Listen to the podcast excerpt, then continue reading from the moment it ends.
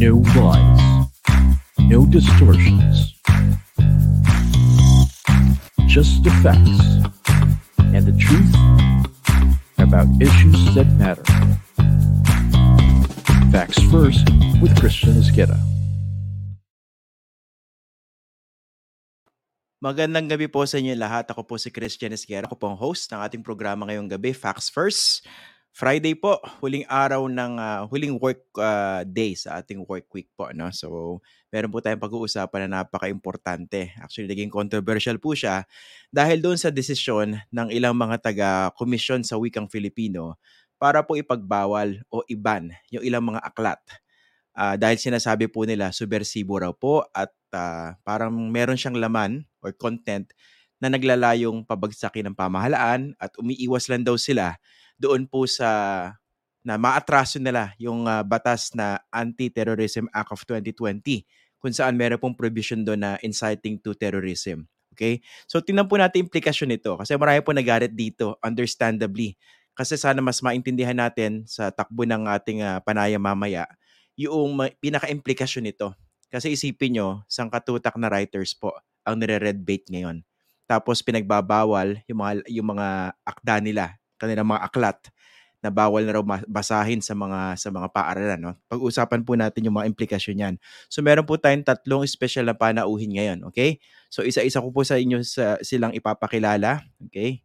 Pina-practice ko po aking Filipino dahil mga matitinik sa Filipino ang ating mga panauhin ngayong gabi. Una ko po ipapakilala sa inyo si uh, Professor Michael Corosa. Lahat po to ha, ah, puro award winning po ito, hindi po to mga pucho-pucho na basta-basta manunulat lang ha. Siya, lang, uh, siya po ang uh, tagapamuno or chairperson po ng UMPIL, yung union ng mga manunulat sa Pilipinas. At disclosure po, dati ko po siyang guro sa University of Santo Tomas. Ang subject po yata natin doon, sir, was retorika. Magandang gabi, sir. Thank you for joining us. Magandang gabi. Okay. Tapos, ang susunod po natin panauhin, teka lang, bumabagsak po yung ilaw ko. Ayan, papakilala ko po sa inyo si Mr. Jerry Gracio. Isa rin po siyang award-winning na manunulat, uh, screenwriter din po. Uh, siya po ay dating commissioner para po sa Samar at saka Leyte ng Komisyon sa Wikang Filipino. Magandang gabi sa iyo, Jerry. Nice to have you again on Facts First. Magandang gabi, Christian. Magandang gabi, Sir Mike. Okay, tapos sa pang pangatlo po natin panauhin, papakilala ko po siya sa inyo. Isa rin pong award-winning na writer po manunulat, si Mr. Romel Rodriguez. Isa po siya doon sa limang mga authors na yung aklat po nila ay ipinababa, ipinapaban ng komisyon sa wikang Filipino. Siya po ang author ng Kalatas, mga kwentong bayan, at Kwentong Buhay. This was uh, this is one of the five books that the KWF uh, wanted banned. Okay, magandang gabi sa iyo, Romel. Thank you for joining magandang us. Magandang gabi, Christian, Michael, at Jerry. Nice uh, meeting you online pa. Oo, magkakilala naman po sila lahat dito, no? So magkwentuhan lang tayo. Although hindi hindi kaaya-aya yung pag-uusapan natin ngayong gabi, no? Sige, alam ko marami sa lahat kayo busit dito sa nangyari na. Unahin natin si Romel. Uh, ano ba nangyari dito? Unang-una, napasama yung aklat mo doon sa mga ipinapaba ng ano ng Commission sa Wikang Filipino. So, anong ibig sabihin nito? Anong implication nito? Malay ko sa kanila, sila nagsabing sub- subversive, pero implication nito may kinalaman sa malayang paglikha ng sining sa aking palagay. So, uh, meron silang, sa pagkakaalam ko, meron silang sinipig mula sa ilang collection. Kasi yung aklat ko ay collection ng mga Dudley flash fiction at may ikling sanaysay. Dalawang bahagi yon. Yung unang bahagi ay kwentong bayan na ang mga characters ko dito ay mga hayop, mga hangin, bahagi ng kalikasan, between alitap-tap. Kung saan ginamit ko ang kwentong bayan bilang lunsaran ng value system ng Philippine culture. Mm-hmm. Retelling ng sariling ng ating ano kwentong bayan. Ang pangalawang bahagi ay collection ng mga short essay na pagtingin ko sa ating lipunan sa nakaraan, sa salukuyan at marahil sa hinaharap. Kaya nung nakita ko yung kanilang uh, yung sinabi na hindi nga itutuloy, eh, syempre nagulantang din naman. Nung una, parang hindi, parang frustrated pero in the end ay um, uma, uma, umaangat ang level no, ng antas ng aking pag-unawa sa mga bagay-bagay. Oh, So, itong siguro yun ito muna. Po, ito po aklat nyo, this was sanctioned by the Commission sa Wikang Filipino, tama ba? This was funded? Yun bang nangyari dito? Oh, ang sa pagkakaalam ko ay may printed copy na, may soft copy ako niyan eh, copy edited. Yung ni- ni-launch nung April this year, ngayong taon. Pero hindi ipina, itinuloy ang distribution kahit ako wala akong physical copy ng libro. At Mhm. dumaan kami sa process, Christian. Ano po ba yung proseso?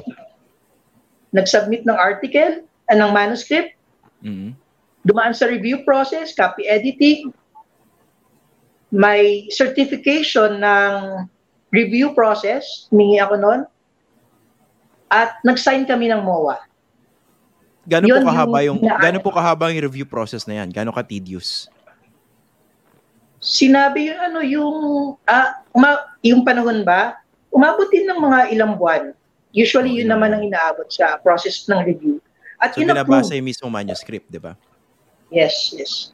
Opo. O sige, Sir Mike, naglabas ng ah, ah, maanghang na statement ang umpil, no? Ano bang tingin nyo rito sa nangyayari? Ma- maanghang na ba yun? Hindi naman kaang, wala namang anghang Konti, yata konti. yung aming statement eh. Konti. Pwede ba basahin? ba? Oh, ang, ang, ang, ang, ang ano nga eh, ang, ang hinahinahon nga ng aming pagpapahayag na ginawa, di ba? Kung nabasa naman ninyo na. Pero pwede ba natin basahin? Kaya, Sige, oh, basahin sige ko, sir, ha? sige sir. O, ga- Mm. ganito lang naman yung aming naging pahayag. At nagpulong-pulong kami kahapon. Ang totoo kahapon, mga ganitong oras din na nagpulong kami ng board members ng Union ng mga Manunulat sa Pilipinas. At ganito yung naging pahayag namin pagkaraan at inilabas din namin agad pagkatapos ng pulong. Ganito po ang sinabi namin. Nakababahala at dapat na matyagan ang walang habas na red tagging ng mga manunulat at kanilang mga aklat sa isang programa sa telebisyon kamakailan. Iniugnay ang mga manunulat na nabanggit, kabilang na ang pumanaw na si National Artist for Literature Bienvenido Lumbera sa di umano'y mga kaisipan at kilusang radikal na itinuturing na gawaing terorismo sa ilalim ng anti-terrorism law. Ang malikhaing pagsulat at pananaliksik ay mga lehitimong gawain sa isang lipunang nagpapahalaga sa demokrasya, mga batayang karapatan tulad ng kalayaan sa pamamahayag, at produktibong diskurso. Mga pamamaraan ito upang luminang ng kritikal na pag-iisip at responsableng pagkamamamayan. Salalayan din ng mga ito ng kaunlaran ng bayan. Habang iginigiit ang pangangailangang ipagtanggol ang malayang palitan ng impormasyon at ideya at pangangalaga sa mga karapatan sa paglikha at akademikong pag-uusisa, iminumungkahi rin ng iba yung pag-iingat at pagkilati sa impormasyong ginagawang batayan upang i-red tag ang sino man. Hindi ito kapaki-pakinabang na gawain, hindi ito lunas sa mga sakit panlipunan, mapagwasak ito sa anumang nilulunggating pagkakaisa.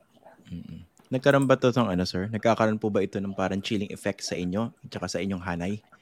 The fact na papalapit ng papalapit yung red baiting Mm. o red tagging na nangyayari. Oo, kasi nag-umpisa itong ating pinag-uusapang ito sa pagkaka ti- tingin, na, tingin ko, sa pagkaka kung lalagumin ko. Eh doon sa lumabas na programa na may ganong nangyari na kung si, kung ano kung sino-sino yung mga sin, ah, inihanay ang mga manunulat di umano na ah, nakapasok daw sa KWF at lahat. At pagkaraan ah, yun nga sinasabing uh, nagtuturo sangkot sa sa terorismo at nag, nagsusulsol ng mga kaisipang ah, mapaghimagsik. Itong mga manunulat na ito na sa isang banda ang tanong ay nabasa ba kaya nila ang mga aklat na tinutukoy nila? Mm-mm. napag-usapan ba talaga ni ah, na nasuri ba talaga nilang mabuti? Una kasi may ibang antas ng hinihingi sa paraan ng pag, sa paraan ng pagbasa ng panitikan alam naman nating lahat yun na marunong magbasa ng panitikan at you don't take things literally. Literally. Di ba? Ibig sabihin, may mataas na antas na kasanayan ng pagbasa ang hinahanap natin para higit nating maintindihan kung ano sinasabi ng kahit simpleng tula ni Jeff Gracio o kwento ni uh, Romel Rodriguez. Hindi yan tipong kung ano yung nakasulat yun na nga yun. Hindi ganun Mm. yun, di ba? At kaya nga sa isang banda, ang malaking katanungan doon ay paano nilang sinasabi o masasabi na yung mga manunulat na yun ay nagbubunsod nga o nagsusulsul nga ng mga gawaing mapaghimagsik. Mm-mm. Hindi ganun kasimple dapat at hindi dapat kailanman. Una, hinding hindi dapat sagkaan kailanman ang mga manunulat na magpahayag ng kanilang mga naiisip dahil namang mga pagsusulat nilang ginagawa ay pagsusulat na nakabatay sa mas maraming ah, sanggunian at pagmumuning ginagawa na mahalaga para sa sistema natin na nagtataguyod tayo ng pagkilala sa karapatan ng mga tao at lahat eh hindi dapat ginagawa ang ganong klase ng ah, pag, pagsasabing o pag red tag na nangyayari no? So Okay. y- y- yun yung punto na yon at kaya nga sa isang banda ah, nakalulungkot nakaliligalig para sa lahat ito sapagkat bakit sa isang demokrasyang tulad ng Pilipinas ay magkakaroon ng ganyang red tagging sa mga manunulat? Samantalang sa mahabang panahon mula pa noong una panahon pa lang ng mga Espanyol kilala na natin kung anong papel na ginagampanan ng mga manunulat at kung ano ang silbi ng panitikan para sa pag sa para sa paglinang ng pagkataong higit na mapag higit na nag-iisip, higit na kritikal sa pagtanggap sa mga bagay-bagay na nangyayari sa lipunan. Yun po sa mga nanonood sa atin ngayon, no? Ah, mag-thank you po kayo sa mga panauhin natin dahil nagkakaroon po ng libreng ano, ah, lesson. Parang classroom. Hindi nyo kailangan magbayad para sa mga units. Napakalaking bagay po nito sa totoo lang. Okay, tatanungin ko naman si Jerry bilang dating commissioner ng ano ng ah, um, commission sa wikang Filipino, no? For all intents and purposes is quite obvious, no? Censorship ito nakikita natin, tama ba? At ano ba yan? Nasa mandato ba talaga ng ano yan, ng KWF? Yung balikan, yung mga may akda, kung saan yung kanilang manuscript, eh, aprobado na naman dati? Hindi nga, kung dumaan nga sa proseso, bawa duma nag-submit ka ng manuskrito mo, pagkatapos dumaan sa proseso, ah pagkatapos inimprenta na. So, ibig sabihin, dumaan na siya sa sa proseso ng publikasyon. Ngayon, pagkatapos mo ma-publish, biglang sinasabi ng board na, hoy, subversibo tong mga aklat na ito. Anong klase yun? Parang nilalaglag ng board yung sarili nila. O kaya naman, sinasabi ng board, oy, hindi kami ang may kasalanan sa pub- publication nito. Ang may kasalanan nito ay yung chair, yung tagapangulo ng ng ah, KWF na si Arthur ah, Casanova. Pero ah, kasi nabasa ko yung pahayag ng ano eh, pahayag ng ng ng board. May may resolution sila at may statement na na inilabas. Parang ang sinasabi nila, hindi namin hindi inaprubahan ng board yung publikasyon ng mga aklat na ito. Ang nag-approve lang ay ang ah, tagapangulo. Mm. Pero ang problema sa board, binansagan nila yung mga aklat bilang subversibo. Subversibo dahil daw anti-Marcos, dahil daw anti-Duterte. Tapos sinight pa nila yung anti-terror law na Mm. Christian, delikado dahil sa panahon natin ngayon, pagka sinabi mong, oy, lalabag ito sa anti-terror law. Therefore, parang sinasabi ng board na terorista yung mga manunulat. Diyos ko, nakakabahala ito. Hindi lang nakakabahala, kundi nakaka, ah, parang de- delikado kasi siya, lalo na sa panahon natin. Mm. Specifically yung provision na ano, no, inciting to terrorism. Dun po sa hindi familiar doon sa Anti-Terrorism Act of 2020. Yun po yung isa sa mga controversial na provisions kasi bago po yun. At yun po yung ginamit na panakot or ginamit na sinight na concern nung nagpaban nitong ah, limang aklat galing sa KWF. Ayaw daw nilang ah, mag-violate ng tinatawag na inciting to terrorism. Eh, rin nga, tanong ko, Jerry. So, ikaw bilang manunulat, ano ba yan? Ramdam, ramdam ba ngayon yung, ano, yung chilling effect niyan? ram, ramdam na ramdam, uh, Christian. Kasi, uh, pagka halimbawa, uh, sinasabi ng ano, sinasabi ng, halimbawa, yung, yung komisyon na mismo ang mga nagsasabi, ah, etong mga uri ng aklat na ito ay uh, hindi dapat isinusulat kasi pag nagsulat ka, terorista ka. So anong gagawin mo? Di syempre, pipiliin mo na lang yung mga ano, pipiliin mo na lang yung mga paksa na isusulat mo. Di ba? Mm-hmm. Malilimitahan ka, malilimitahan, hindi lang ang mga manunulat, kundi ang mga scholar. Kasi nga, di ba, dapat hinahayaan natin ang ating mga scholar at ang ating mga manunulat na isulat ang lahat ng mga gusto nilang isulat kasi uh, pagkatapos ng paglilimi sa mga bagay-bagay. Ang problema, malilimitahan ka. So anong gagawin natin? Magsusulat na lang tayo ng uh, uh, papuri sa ano, papuri sa the best president ever. Uh, Pwede rin naman. Di ba? Ano yan? Di ba? Dapat kasi, parang dapat may style book yata kayo, no? Mahal na Pangulong Bongbong Marcos Jr. Mahal na Pangulong Rodrigo Duterte. Pag ganun yata, walang problema, no? Christian, dapat payagan, ay, halimbawa, kung, kung gusto gusto nilang magsulat ng ng ano ng uh, uh, mahal na mahal oh, halimbawa ng epiko tungkol kasi nung panahon ng no, nung uh, nung panahon ng dating Pangulong Marcos, may nagsulat ng mga epiko tungkol kay Delta. di ba? O kung gusto nila magsulat din ng epiko tungkol kay Bongbong ngayon, pahayaan natin sila. Pero mm-hmm. hayaan din natin yung iba pa. Hindi pwede na ang lahat lang ng isusulat natin ay papuri sa mga may kapangyarihan. Mm. Oh, just lang, just mahirap kung pare-pareho tayo, eh, sorry, mahirap yeah, go, kung pare-pareho tayo mag-isip at mahirap kung pare-pareho ang paksa nating isusulat ang mga tao ay may kanyang iba't ibang pananaw. At yan ang core, ubot ng demokrasya. Ang kalayaan sa papahayag ng sariling pananaw at panindigan, ang kalayaan sa paglikha sa komunidad ng mga artista ng bayan at mga manunulat. Kapag sinupil nyo yan, yan ang magiging musa sa paglikha. Mm-hmm. Sa aking palagay. Kumbaga hindi Tama. ito yung makakakitil, no? Actually mas yayabong pa dahil dito, no? May tanong pala ako, kasi ordinarily, bago yung advent ng social media, itong mga trolls, itong mga algoritmo na to, usually dapat ano yan, diba? sa isang demokrasya, sa isang diskurso, clash of ideas. Kung basura, mabantot yung idea mo, let it be, dahil eventually, ano yan, mawawaksi, eh, no? Eh dito, nakakasense ba kayo lang, for example, ikaw, Romel, parang takot. Yung para bang konting kibot, iisipin agad na hindi, subversive to, kaya dapat hindi kayo malathala, no? Parang, is this a reflection of insecurity uh, on the part of the powers that be? Uh, hin- well, nandiyan naman lagi yung takot. Pero ang dapat mong gawin sa takot, harapin mo, i-overcome.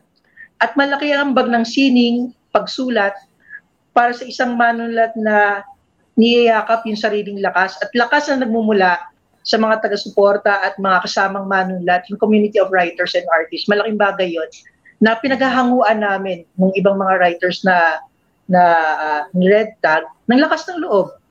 So hindi ito sa amin lang, ito ay hinggil sa mas malawak na konteksto ng paglikha ng sining. Kapag ito'y tinakdaan ng limitasyon, karaniwan ang gagawin ng artist talaga dyan ay lalampasan ito. Kapag nilagyan ka ng rehas o nilagyan ka ng ikinahon ka, kailangan mo lumabas sa kahon kasi nawawala yung power of creativity and creation. Mm. So, hindi, ay nga sabi ko, ang pagsupil o censorship, ang posibleng maging musa namin sa patuloy na paglikha sa konteksto natin ngayon. Yeah, the warning well, po sa inyo yan, sa mga boring uh, people. Yung mga boring people kasi na walang creativity, they resort to censorship. o oh, sige, Sir uh, Mike, may gusto kong sabihin. Uh, walang sino man ang makapagtatakda sa manunulat kung ano ang dapat niyang sulatin. Mm. Hmm? Walang sino man dahil bawat tao ay may kanya-kanyang paraan ng pagtingin at dapat nating igalang iyon. At yung manunulat na sumusuri sa kanyang sitwasyong kinapapalooban sa kontekstong kanyang kinalalagyan ay may paraan kung papaanong gusto niyang talakayin, tukuyin ang suliranin at bigyan ng lunas sa paraan ng kanyang pag pag nag-imahinasyon, ang mga suliraning nakikita niya sa kanyang paligid. Hindi siya pwedeng sabihan ng kung sino, ganito ang gawin mo o ganyan ang gawin mo. Wala na tayo sa ganong panahon. Alam ko matagal na tayong lumaya sa ganong paraan ng pag-iisip at alam ko rin ay malaya, ay dumating na tayo sa punto na ang mambabasa ay hindi passive receiver lamang 'Di ba? Ano bang tingin nila sa sino mang nagtatakda na huwag dapat ilathala ang sino mang manunulat lalo't may mga ganyang temang tinatalakay? Anong tingin nila? Yung nagbabasa, passive receiver lang? Oo. Eh kung Mm. at ano bang gustong gawin? Lumikha ng isang lipunan na ang mga manuno, na ang mga mambabasa ay passive receiver din lamang. Abay pagka ganon, saan hahantong ang ating bayan? Saan tayo pupuluting lahat? Di ba sir, Pagka, ano? pag Sir. passive receiver ang mga tao, ay Diyos ko po, hindi naman ganun, di ba? Yes. Kasi, Pe- Pero di ba Mm. hindi ba hindi ba hindi yan precise? Hindi ba yan precisely po ang goal ng mga taong gustong kontrolin ng pag-iisip sa isang lipunan?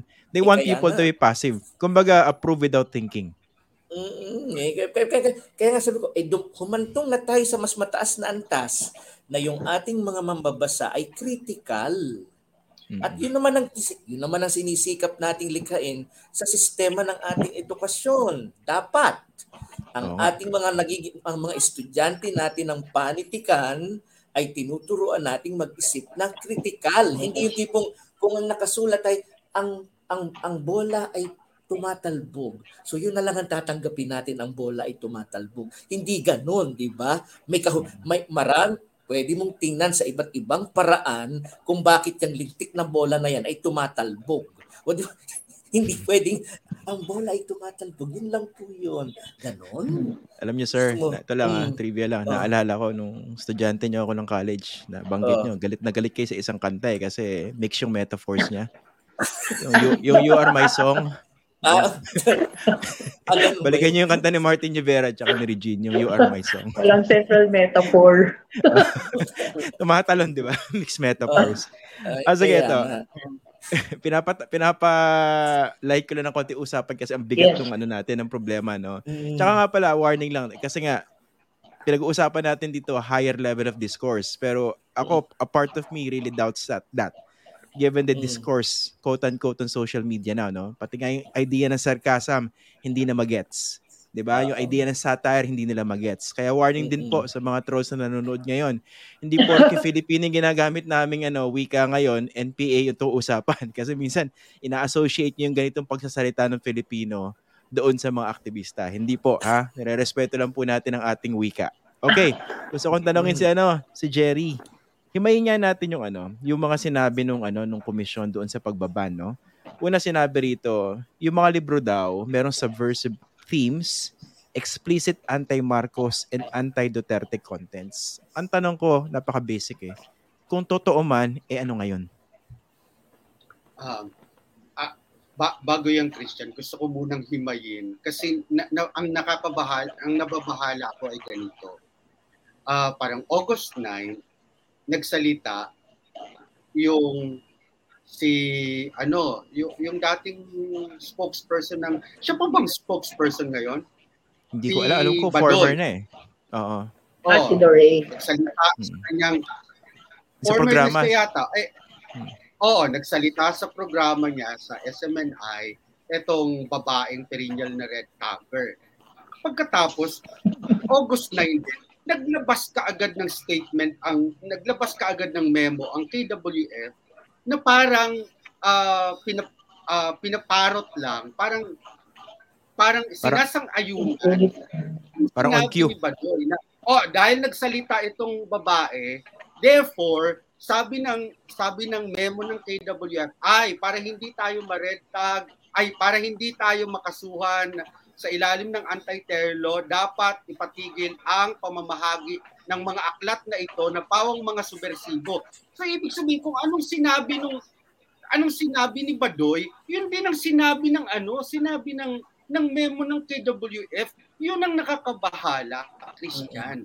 Kasi Mm. ang ang sapi ng ng ng ah, ah, Board of Commissioners ng KWF ay mga akademiko at mga manunulat din. So ako Mm. inaasahan ko na ipagtatanggol nila ang kalayaan at karapatan ng mga kapwa nila manunulat at akademiko. Pero ang nangyari hindi. Bakit nga Sino ba? na- Sa tingin, sino sa tingin mo bakit? Sinabi, Kasi Ang- manunulat ang naman kayo lahat, 'di ba? Pero bakit mo i-red tag yung kapwa mo manunulat when in fact you are in a, in a in a better position compared to ordinary Filipinos to understand where they're coming from. Mm. eto, Ironic. naluloka ako. Ah, ang, na- ang naluloka ako, Christian, ang basa ko kasi ay may internal na hidwaan sa loob ng komisyon. So kung gusto nilang patalsikin ang chair, ang chairman ng komisyon, sana hindi nila, pinatalsik lang nila, hindi niya sinabi na, hoy, ayo, ano, may kasalanan niyan kasi naglabas ng mga aklat na subversibo.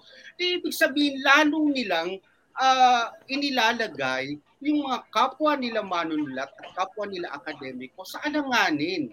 Ibig sabihin, ah, sinusunod nila yung utak ng ano, yung utak ng ng mga nangre-red tag para lang para lang siguro mapatalsik yung kanilang chairman. Y- yun yun yung basa ko na mali. Actually, hindi ang- lang ang ikaw panaw- na, nadinig ang ko rin yung sa isang manunulat kanina na mukhang internal Oo, uh, squabble to at nagamit yung mga ibang manunulat. Mm. para matapos itong mga bagay na ito, dapat mag-resign silang lahat. Lahat ng Board of Commissioners dapat mag-resign. Naku, galit na galit na po si Jerry. Speaking of resignation, background lang ni Jerry Gracio, ah, nag-resign po siya sa Commission sa Wikang Filipino. Dahil hindi raw niya, hindi raw niya masikmura yung ah, maging mag, mag- ma- manungkulan sa komisyon sa ilalim ng isang pangulo na pasista. Tama ba? Accurate, di ba? Ah, Okay. ayun pa rin. Yun pa rin naman. Okay. Si ano, si may gusto sabihin kanina, si ah, si Romel. Opo. Oo, ironically, nung April, ang April o Abril ay buwan ng panitikan. Ako ay binigyan ng pagkilala bilang dangal ng panitikan. Tapos biglang i-red tag. Eh, parang, ah, ano, sang-ayon no kay Jerry eh. Ano to? Parang, ano ba kami? Collateral damage? O ginagamit niyo ba kami sa internal politics ninyo? Huwag niyo naman isang kalan ang paglikha ng, namin bilang mga manunulat. Kasi ang ang dirty, ang dumi. No, at kailangan ilang tag ang dapat isiwalat. Yes. kin- kinausap mo na ba yung mga nag-red tag sa'yo? Di ba, so, nag, naglas, naglabas sila Hindi ng ko naman memo. sila FB friend eh. Hindi, hindi, wala ba Hindi ko kayo, ano, any formal or informal communication, at least magtanong, o bakit, di ba? Bakit naman ganun? With, uh, Pinaprubahan nyo itong akta ko, tapos bigla Ah. nyo i-red tag ngayon. Wala. Wala. Wala. Ah, Wala. Ganun, ganun, ganun na lang yon. Yes. Christian. Bigla-bigla. Ah, sir. Ah, si Sir Mike. ayun, sige. Kasi Hindi nga, po Mike nili- Enriquez, ah, Mike Carosa po. Sir Mike. Ah, ma- ma- mababa naman ang tono ko pag nagsasalita. Hindi ako ginagamit Sir Mike kasi nga po, teacher ko siya dati. eh. Hindi ko ma-attend na hindi lagyan ng sir. Eh. Okay. Oo nga. Eh, ganito, kasi nga, sinasang-ayon ako yung sinasabi ni Jerry nga. Eh, kasi tinan mo, yung nag-red tag, so, pinigyan nga pala si Omeng ng ga, ano, da- dangal ng Panitikan Award nung April, di ba, nung buwan ng Panitikan. O ay pagkatapos ngayon, inire-red tag nga naman siya. Ay kasi nga, nakita mo, sa loob ng lumilitaw doon sa KWF, may, may dalawang magka, magka, magkatunggaling puwersa na hindi nagkakaisa sa pagtuturing sa mga bagay-bagay.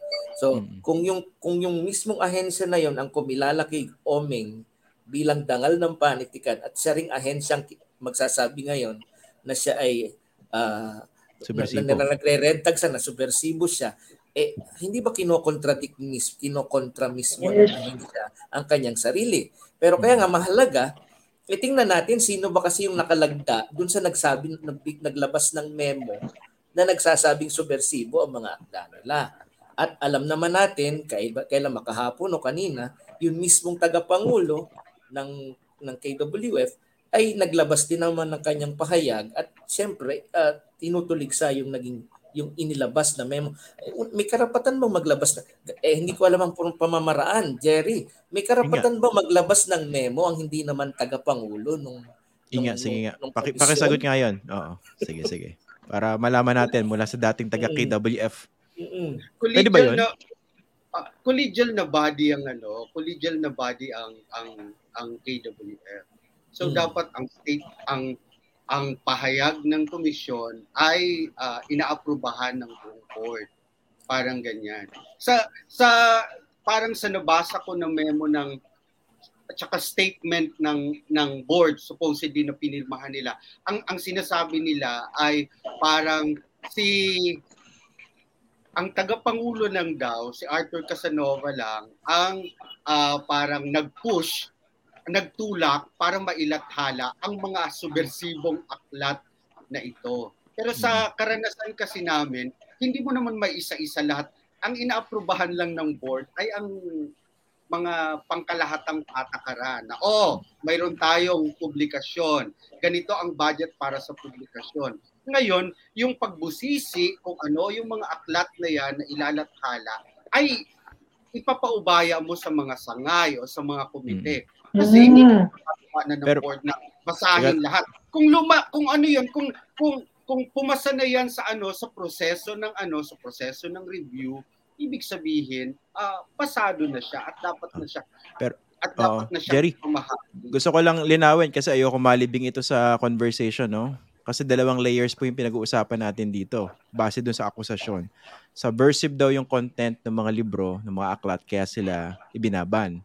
Number two, single-handedly daw ang nag-approve nito, tama ba, yun ang pinapalabas, ay yung tagapamuno ng Commission sa Wikang Filipino. So, unang-una, disputed po. ba? Wala naman siguro sa inyong tumatanggap na na subversibo nga yung inyong mga akda, no? Ay kasi y- yun ang ayoko mawala sa ano, sa sa conversation, no? Ayoko siya matanggap ng mga tao na mga nakikinig, lalo yung mga unthinking uh, listeners and viewers na hindi kasi subversibo eh, 'di ba? Hindi po subversibo yon Tama ba, uh, Romel? Mm um, mapagpalaya. Sorry. Uh, malaya na ideya.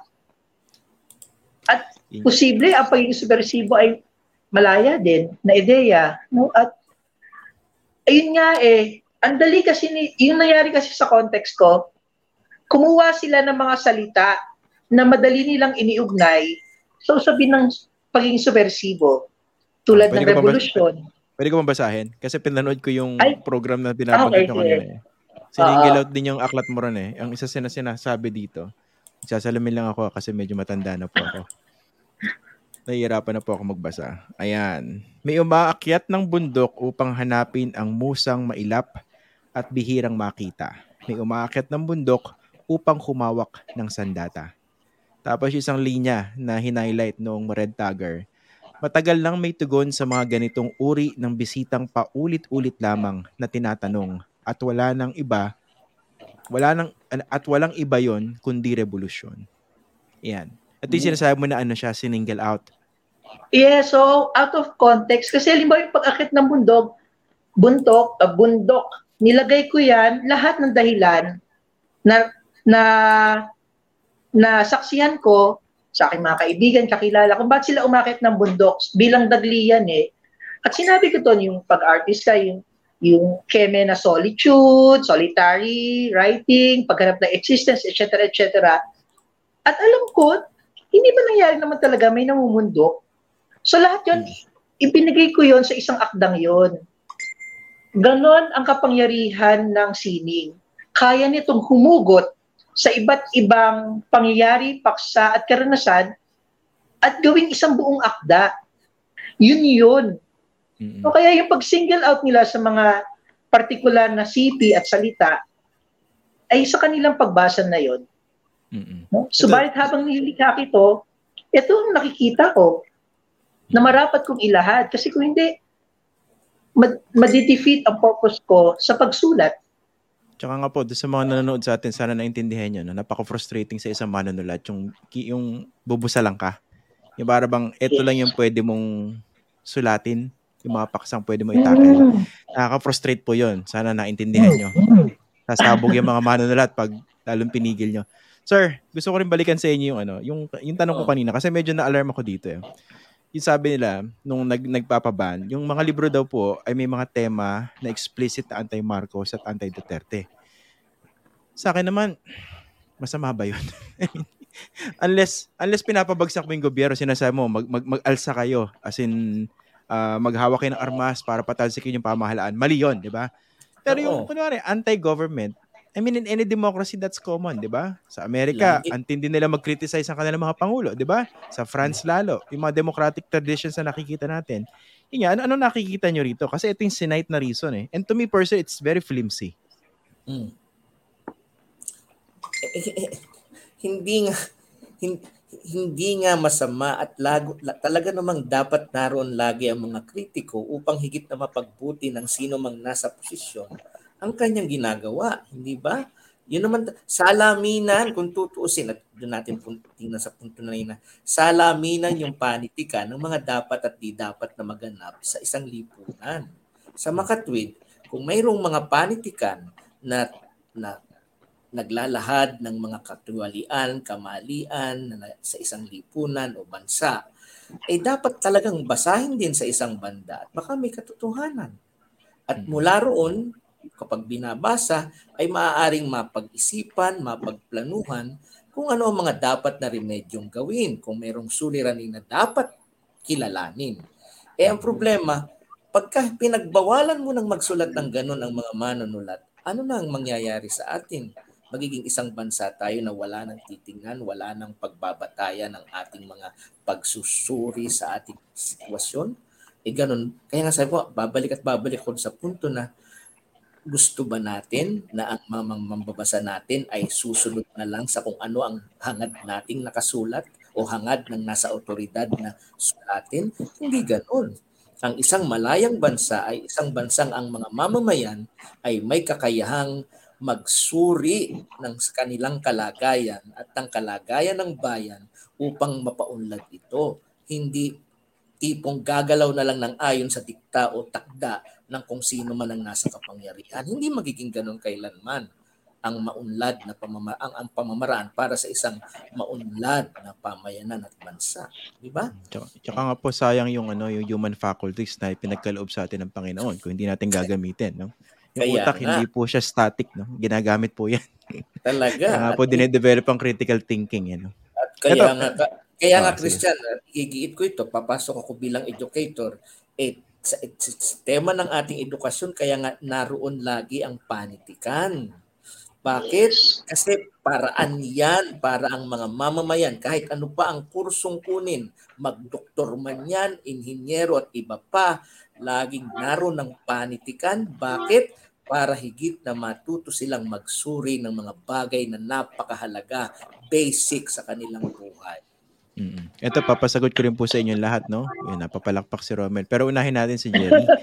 Dito sa yung Senate, ito ito medyo very interesting din if not uh, alarming. Sabi yung political political, subversibo at mga malikhaing akda na may subliminal na ideolohiyang naghihimok at o naguudyok na labanan ang pamahalaan. Gusto kong tutukan yung word na subliminal, no? Kasi I mean, sino Sorry po mag-interpret si- sino po ba mag-interpret niyan, no? Silakan. Ha? Silakan. Silakan. Sila- Silakan. Ah, sige, Jerry muna. Anong ano mo Si dyan? Jerry Lacan. Oy, ang ang nakaka ang nakakatakot diyan Christian, yun nga kasi ay sino ang magsasabi kung ang mga akda ay subversibo o hindi.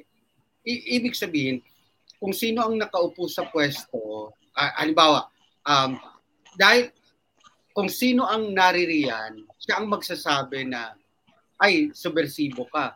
Ngayon, si, sino ang pipili sa kanya para hindi bansagan para bansagan na subversibo ang lahat ng mga kaaway niya. So ibig Mm. sabihin, lahat na lang ng mga tao maaring maging subversibo kapag ka nagreklamo ka. Oo. At yun ang yun ang delikado, ah, Christian. Kasi kasi tandaan natin kahit na, Sige. hindi ba yung lagi natin sinasabi, Christian, na, na sa totoo, kahit na, palagi nila kasing panakot yung mga komunista, yung mga ganyan. Eh, sa totoong buhay, hindi naman masama maging komunista. Di ba ang, ang, ang, ang tinutugis ng batas ay yung, yung nag-aarmas. Pero yung mga, yung, yung mga ano, yung mga akademiko na inaaral halimbawa si Marx, di ba? Ang mga kritikong ah, Marxista, ah, di, di ba? Ang mga ito ay pinag-aaralan ang mga ganitong ah, uri ng ideolohiya bilang bahagi ng ano bilang bahagi ng ng ng ng pag-aaral kasi mga akademiko nga sila. So Saka ano hindi po? siya hindi siya masama kasi parang bumabalik na naman tayo sa ano, bumabalik na naman tayo. Ala, mga komunista yan. Masama ang komunista kasi gagawin kang betchin. Unang-unang panahon pa yan. May ganun ba? Delikado Ano pa naman pa yan. ni Ma- Delikado yung Christian. Kasi nung, nung huling ginamit yung ganyang ano, yung ganyang ah, pananakot during the Cold War sa Indonesia Makartismo. halimbawa, isang milyong isang milyong komunista ang namatay sa Indonesia dahil sa ganyan, Mm. sa red ah, Mhm. nung panahon ng Cold War. So delikado siya. Mapanganib talaga. Ah, Sige, Lalo kung Ah, sige. tayo dun sa subliminal, sige nga, sige. ipaliwanag nyo sa amin, yung mga host ng SMNI, ano yung ibig sabihin ng psychoanalysis? Nabasa niyo ba si Michelle Foucault, si Lacan? Ba't kayo nagsa-subliminal mode dyan? Kung pwede kami mag-try kung galing kami sa akademya eh. Ah, ano yung subconscious? Ano yung unconscious? Ano yung panagimpan sa Filipino? Di ba? Mm. o ganun kababaw yung pinapakita nilang malalim nilang pagsusuri sa aming mga akda. Ang may subliminal mode, ba't may psychoanalysis mode dito? Sige, ipaliwanag sa akin yung psychoanalysis. Yeah. Ano yung subconscious? Kaya nakaka sa bardagulan lang, nakakairita. Oo. nakaka-frustrate din. Madaling patunurin ang mamamayang ginagawang mangmang. Ang layunin ng sining ay palayain, palalimin ang kamalayan ng ating mamamayan dahil matagal na tayong nabihag ng kamangmangan. At Yun. yon ang halaga ng panitikan. Binubuo nito ang matagal nang nawala sa ating pagkatao bilang mga Filipino. Mm-mm. Ayan, sana nakikinig kayo. Ang ganda-ganda sinabi niya. No? Hindi ko siya pinuputol. Yes. Oo. Okay, Sir Mike, may Eh, sinasabi kayo. Hindi nga, ay kasi nga, kung ganun at ganun, eh, kita mo ha, kung ganyan ang sitwasyon, ay kaya na sinasabi ni Jerry, teorya ng Marxismo, pinag-aaralan yan sa akademya. O hindi yung mga profesor na lang na nagtuturo ng mga Marxism sa sa kanilang mga klase sa teorya ng pampanitikan. Eh baka ma-red tag na rin. Oo. Ganun, di ba? Oh, hindi hindi ganun eh. Lahat ng iyan, mga pananaw iyan na pinag-aaralan, tini, sinusuri, inilalapat sa pagtingin sa mga sitwasyong nakikita sa sa lipunan dahil nga kasi bahagi ng paglinang ng kritikalidad Mm-mm. ng pagiging Tama. cri- ng pagiging critical. Eh ang problema nga kasi parang tutol o laban sa paglinang ng critical na madla ng, ng, ng critical na mamamayan ang anumang panuntunan na magsasabing yung librong yan o yung librong ganyan ay masama at nagsubo. Walang magsasabi sa atin ng ganun. Nung araw, nung araw pa, ni yung censorship nga kahit sa pelikula, nung araw, nung araw pa, ay tinututulan na rin naman talaga ng mga manlilikha ng sining. Bakit? Sapagkat una, yung mga tumututol ay may nais lamang namang idiin o bigyang diin na pamamaraang para lamang sa kanila. At Mm. hindi naman nakikita ang pangkalahatang dapat na makita na Mm. kapakanan ng mamamayan at pagli, pag, pagliwayway ng liwanag ng katotohanan sa isip ng bayan ang dapat na mamayan. Marami pong pumupuri sa inyong tatlo, no? Ganda rin, ang sarap niya raw pong pakinggan. Dagdag ko lang sa sinabi ni Sir Mike Rosa, yung inga po eh, kasi napaka-dangerous nun. Ano, di nagtuturo ng Marxismo, eh, di ano na, mga komunista na, automatically red-baited na. Ito po mga filosofiya na to, hindi nyo naman kailangan magpakulong doon sa ganyang mga philosophies, di ba? Kumbaga, Yes. inilalatag po yan sa inyo, tapos gagamitin yung critical mind nyo, ano sa tingin nyo yung lente na pwede nyo gamitin sa pagtingin sa ano, sa mundo. Yun po yun. Eh, kaso, ang problema natin ngayon, napaka-literal ng lahat, no? Ah, literal ang reading ng lahat, siguro out of convenience or siguro out of exploitation. Nga po, gusto ko rin, Yes. ano, ah, baka gusto yung dagdagan to. Gusto ko kasing, ano, ipuntuhin yung, yung danger nito, no? Yung malikhaing akdang may subliminal na ideolohiya. I mean, how do you determine that? Hindi ba nakakatakot yung kunwari kayo yung manunulat? Teka, baka itong pagbabanggit ko ng pula, isipin nila, nagpo-promote ako ng komunismo. 'Di ba? Na technically hindi bawal yung ideolohiya, pero pwedeng gamitin against me kasi merong batas ngayon, 'di ba? Anti-terrorism uh, act. Ano ano ano ang tingin niyo? Ah, sige, ikaw, Romel. Ang pula din ay pag-ibig sa aking palagay at merong iba't ibang antas ng pag-ibig, personal, physical, sexual. Pambayan at Or pamlati. martyrdom. Oh, martyrdom din man pula sa sa Katoliko. Oo, di ba? martyrdom. O ano man, no? Ah, so sa tingin ko, yung anong tanong mo ulit? Sorry na wala ako. Pwede, pwede rin ako sa BBM. pula. Na- nakapula po ako ngayon, no? Pwede rin Oo, pong BBM. diba? Eh, ah, BBM. mag ano ba tayo? Mag-usapin ng anong tawag doon, Jerry? Si susur ba 'yon sa linguistics? Linguistic analysis ba to? the Oo, sign oo. and the signified. Susur, susur. Diyos ko, Yes. Signifier, itinatakda signify. ang mga kahulugan ng kulay. Mm-mm. Tinakda ang kahulugan ng kulay at ang pagtatakda, laging kaya nating lampasan Yes. at baguhin ang konsepto ng kulay. Sorry na pupunta na ako sa ganung usapin. Oo. Pero in the end, ang masasabi ko lang, dangerous talaga. Ma mapanganib ang nangyayari sa ngayon kasi ang daling sabihin subversibo ka, ang daling mong i-red tag. So, ang manunulat, mahahamon din at the same time. no, sa tingin ko. Nga, nga pala, Romel, anong plano mo ngayon? Kasi binan yung libro mo, no? So, Ah, are you looking for another publisher Actually- o pwedeng self-publish na lang? mhm.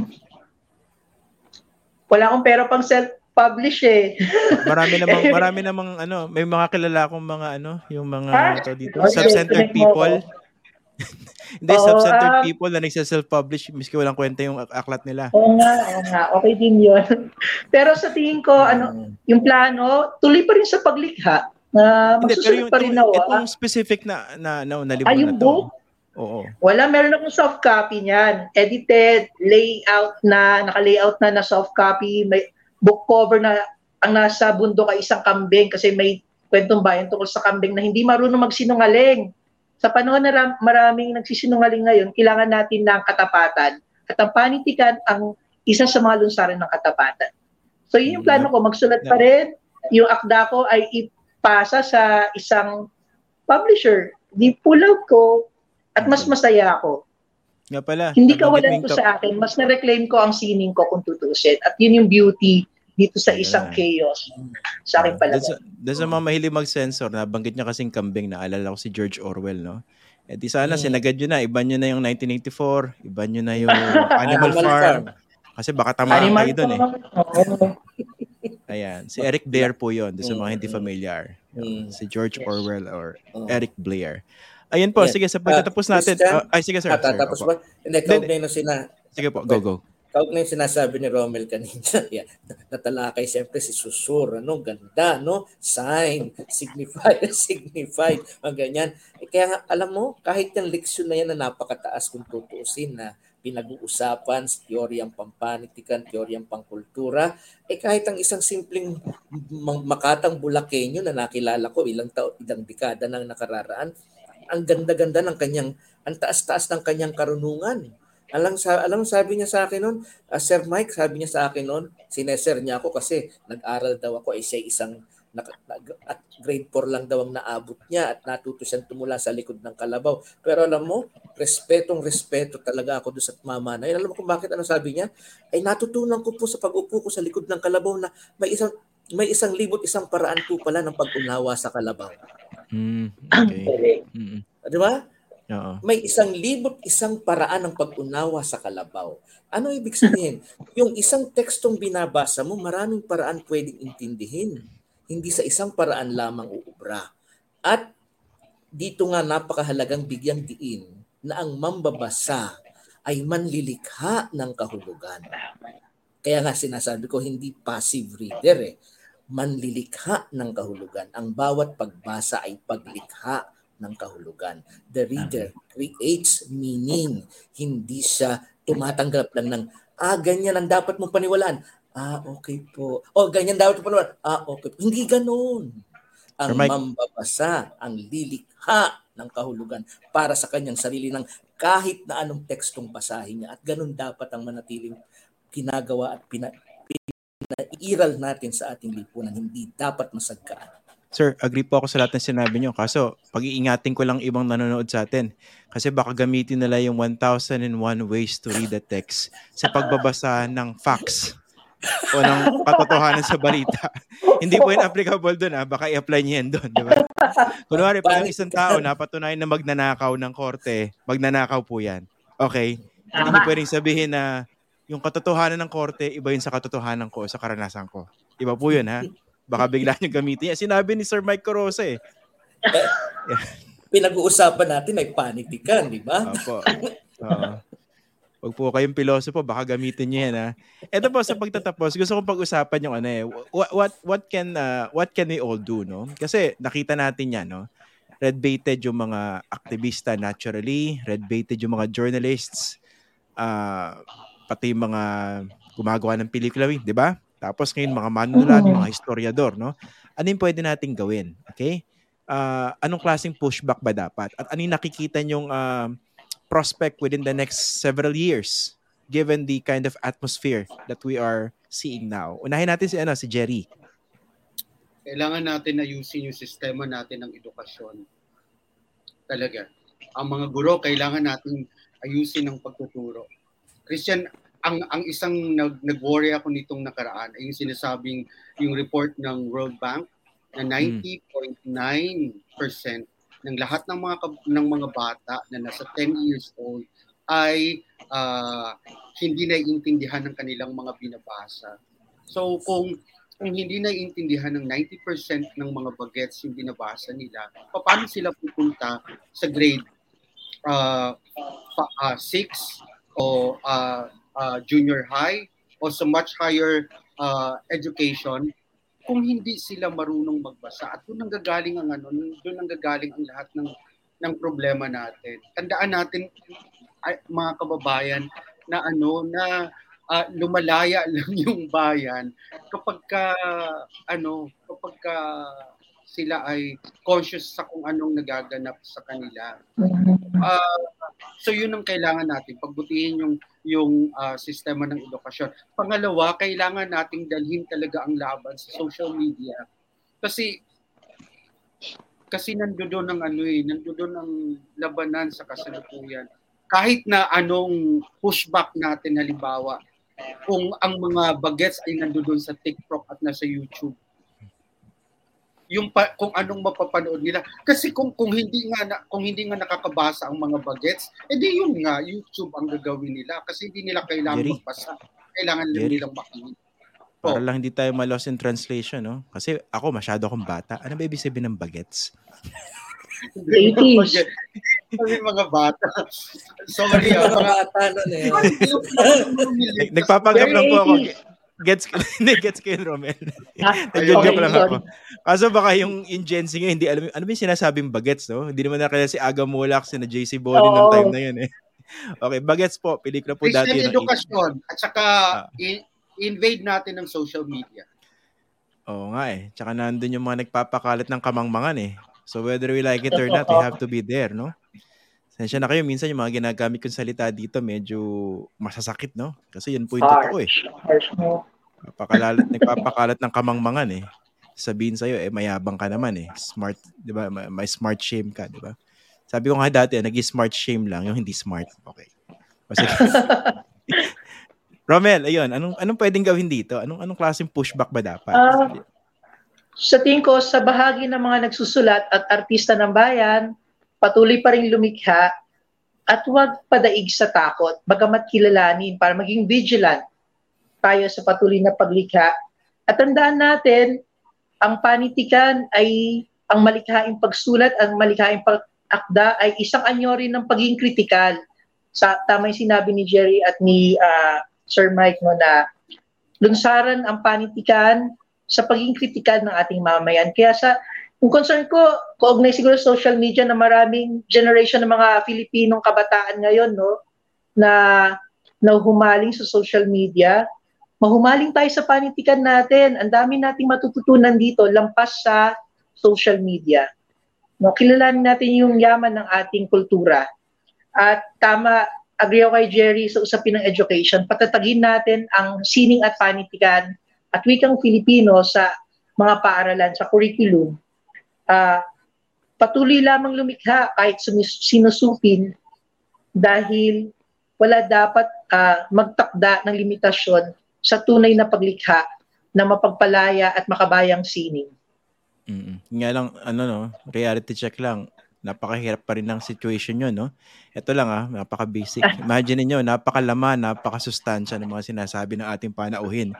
Pero pag nag-TikTok ba si Romel, si Jerry, o Ay, si Sir naku. Mike, ma- makaka makakapag-compete ba siya ron sa kasikatan ng ibang mga TikTokers? Mas makikinig ba kayo sa kanya kaysa kay Boy Abunda? Na alam natin napakatalino rin no? at napakalalim pag-interview. 'Di ba? Okay. yung, yung silence ang tawag po ron, meaningful silence ha. Papaliwanag ko lahat yan. Okay. y- yan ang competition ngayon, 'di ba? Napaka Oo. napaka-saturated ng platform eh, 'di ba? So mer- meron kayo kasing captive audience eh. Meron kayong niche. Meron nagbabasa talaga sa inyo at makakadag madadagdagan pa 'yon, 'di ba? Depende rin sa pagkamulat nila o sa exposure nila sa mga akda nyo. Yun nga, pero paano mo naman paano ka magko-compete sa ganung situation sa social media? Alam mo, yung collection ng mga akdang sinabing subversive, una ko yung pinost yun sa Facebook page ko. Kinolekta ko yun kasi sinusulat ko yung mga dagli, daloy ng kamalayan eh, stream of consciousness. Kung ano maisip ko at sinusulat yun directly sa Facebook page. Nakaroon ako ng ano, collection. Parang parang ano ba yung Post. Salvador Dali? Yung uh, stream of consciousness. Oo, at yung consciousness, oo. Hmm. Pero ang idol kong writer, Latin American idol, Latin American writer ay si Eduardo Galeano. Na nagsulat hinggil sa kasaysayan ng Latin America gamit ang fiction, gamit ang kathang isip, subalit karaniwan ay mas makatotohanan pa sa nangyari sa kasaysayan. So, Hmm. ang paglikha ay intervention sa pagbuo ng kaalaman, intervention ito sa pagsupil sa ating kamalayan bilang mga Pilipino. So, yun yung mensahe ko sa kapwa manunulat at, at isa ng bayan. Patuloy lamang lumikha, bagamat mahirap, wala namang madali.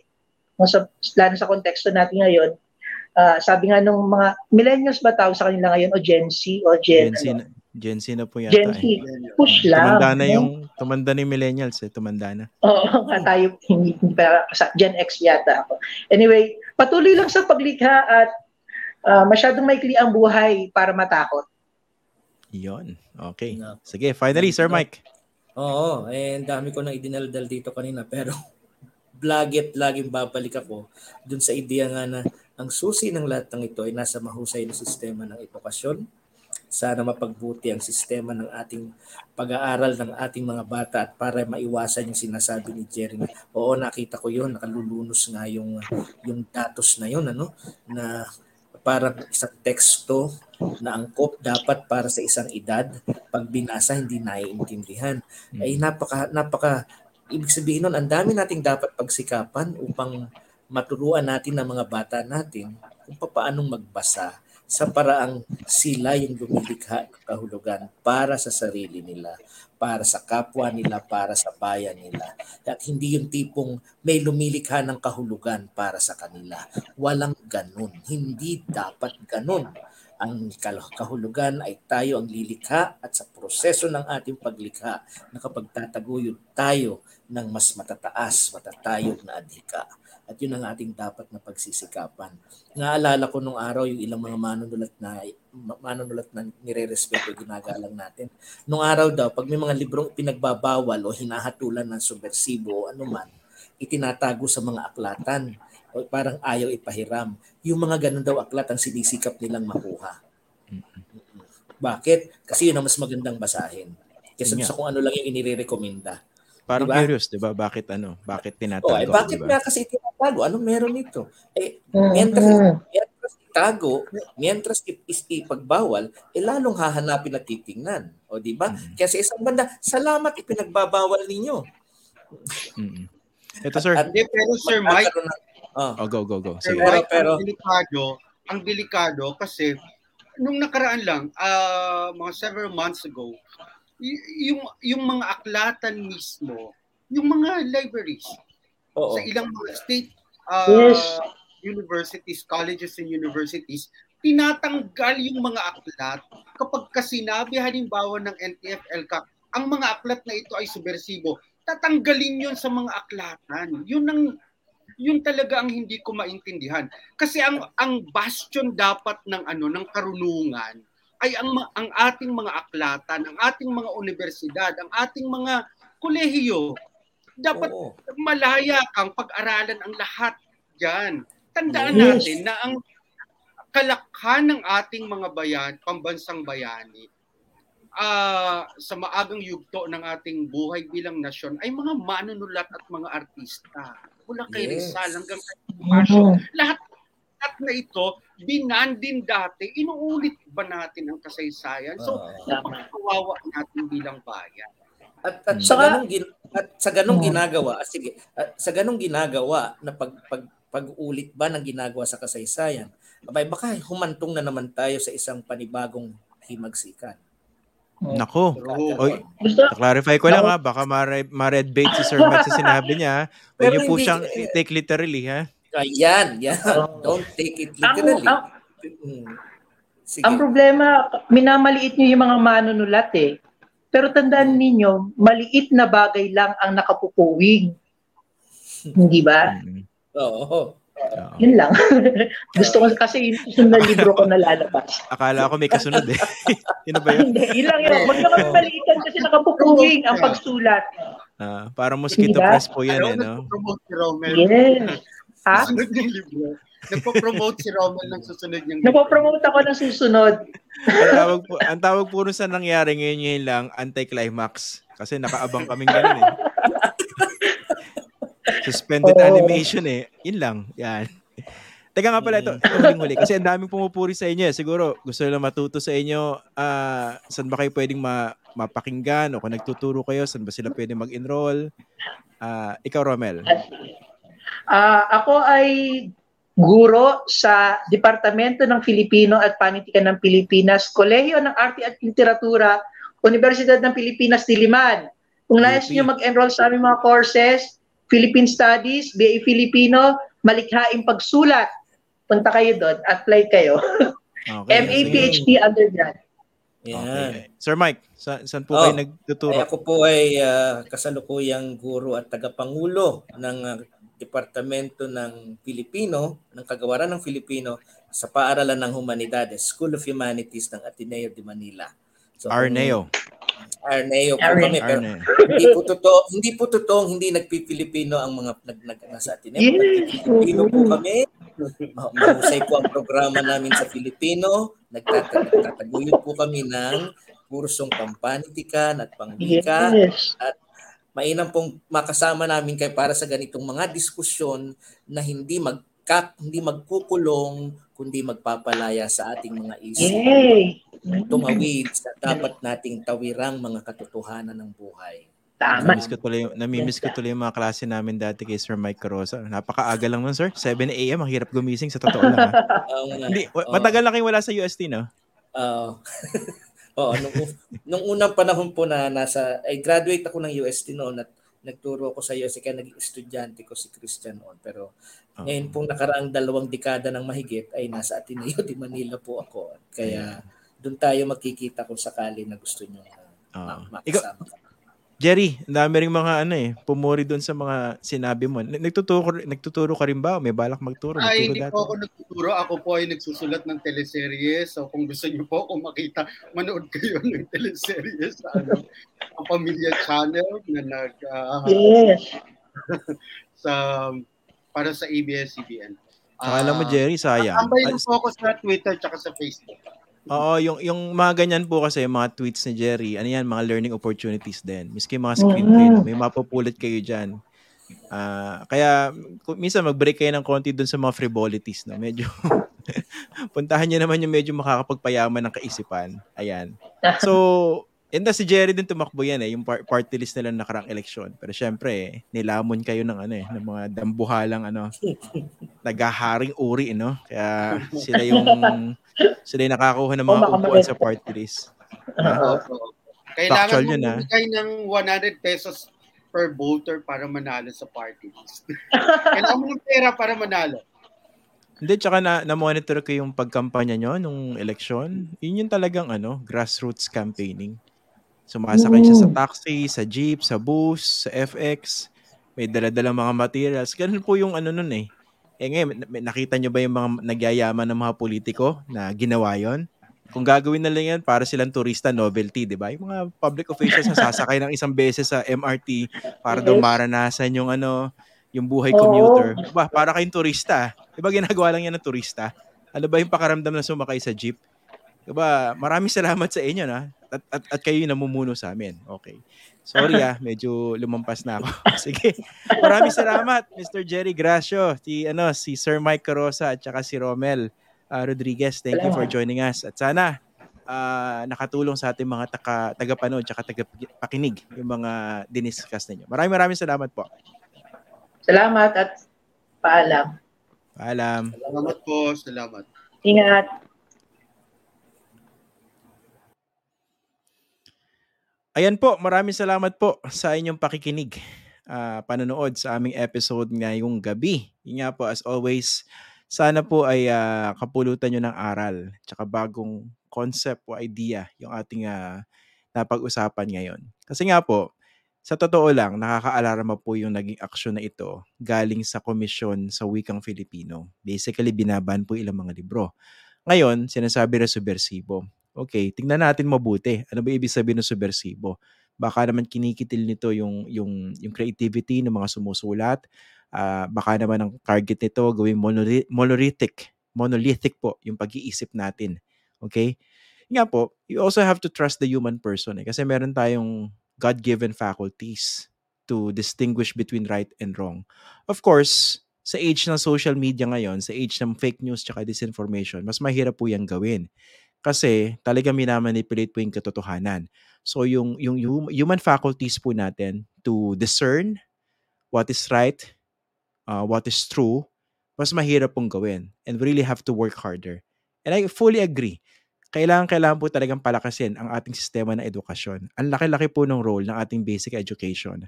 Kasi yan po yung nagme-make or break ng ating kaalaman, ng ating kaisipan, ng mga anak natin, ng mga susunod na henerasyon. Sa tingin nyo, bakit yung present generation nagkaroon ng ganitong problema? Pwede po siyang i uh, i-trace doon sa kalidad ng quality of or quality of education that we had doon sa basic education. So yun po, mag-iingat tayo dito kasi nga nakaka, nakaka-alarma po ito eh. Yung matinding censorship, no? Yung para bang gusto natin, eto lang yung pag-iisip. Again, ibang usapan po pag explicitly ang sinasabi ng mga kahit sinong tao, pabagsakin ng pamahalaan, mag-armas tayo, kalad ka rin natin yung mga politiko, pabagsakin ng gobyerno, bawal po yun definitely. Bawal po yun and we do not condone that. Maling-mali po yun. Yung mga extrajudicial means na ganyan, no? Pero, kung pinag-uusapan dito mga konsepto lang naman, kasi nga technically, yung communism or being a communist ngayon, hindi na siya bawal eh.